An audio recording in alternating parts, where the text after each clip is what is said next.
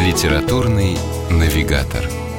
Здравствуйте! У микрофона Анна Шапилева. Говорят, однажды Сергей Есенин чуть было не подрался с Владимиром Маяковским. Якобы поспорили о том, чьи стихи больше будут любить благодарные потомки. Спор тот завершился ничьей. Повздоривших поэтов от греха подальше просто развели по разным углам. Драка века так и не состоялась. Но вот парадокс. Даже не состоявшаяся, она обросла всякого рода домыслами и со временем превратилась в такую полуанекдотическую байку, каких вокруг имени Есенина, к сожалению, образовалось великое множество. Филологи Олег Ликманов и Михаил Свердлов решили единым фронтом выступить против подобных мифов и легенд о жизни, пожалуй, одного из самых любимых наших поэтов. Вооружившись строгими фактами, они совместными усилиями написали книгу «Есенин. Биография», вышедшую в издательстве «Корпус», заявив ее как попытку беспристрастного взгляда на жизнь и творчество Сергея Александровича. Как признавались авторы, главным принципом, которым они руководствовались при написании книги, была объективность. Им хотелось избежать обычных для большинства есенинских жизнеописаний пафоса и восхвалений, но вовсе не потому, что они Есенина не любят – а совсем даже наоборот. Именно на почве любви к поэту оба литературоведа с довольно разными взглядами на героя сошлись в одном и том же. Читатель имеет право на альтернативу. Имеет право видеть Есенина не только златокудрым лелем, завсегдатаем московских кабаков и, наконец, истеричным самоубийцей или, как вариант, тайно убиенным.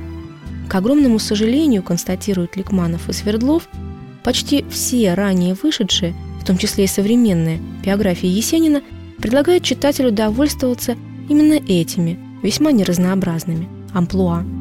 Проделав поистине грандиозную архивную работу, авторы книги «Есенин. Биография» сходу категорично заявляют. Поэт пришел в большую литературу вовсе не от сахи, как многим хотелось бы. Не было никакого наивного сельского пастушка в сермяжной рубахе – а точнее, если и был, так все это лишь маскарад, сценический образ. Перед тем, как совершить прорыв и, что называется, поставить на уши петроградский бомонд, молодой поэт без малого пять лет прожил в Москве, читал Толстого и Савенкова, был близок к социалистическим кругам, а кроме этого был женат гражданским браком и имел от этого брака ребенка. Наивный сельский парень, ничего не скажешь. Кстати, много претензий у авторов к неотделимому уже от Есенина мифу о его донжуанстве. На поверку оказалось, что многие барышни, не входящие в известный и давно уже четко очерченный круг женщин Есенина, Зинаиды Райх, Галины Бенеславской, Асидоры Дункан и Софьи Толстой, частенько сами, причем на пустом месте, распространяли слухи о своих якобы связях с синеглазым красавцем-поэтом – набивая, если уместно так выразиться, себе цену. А потом с их слов писались воспоминания, кочующие в качестве источников из биографии биография. Так что книга Олега Ликманова и Михаила Свердлова «Есенин. Биография» не просто увлекательно изложенная жизнь поэта, о котором, в общем-то, всегда почитать интересно. И это еще и своего рода трагедия с элементами детектива.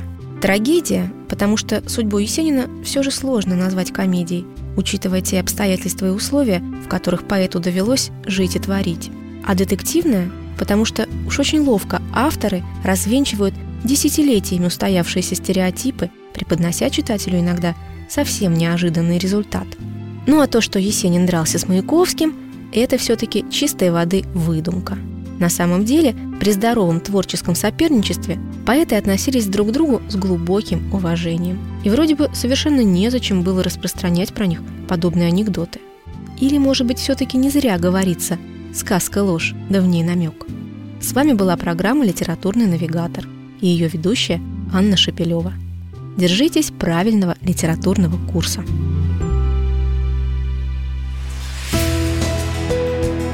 Литературный навигатор.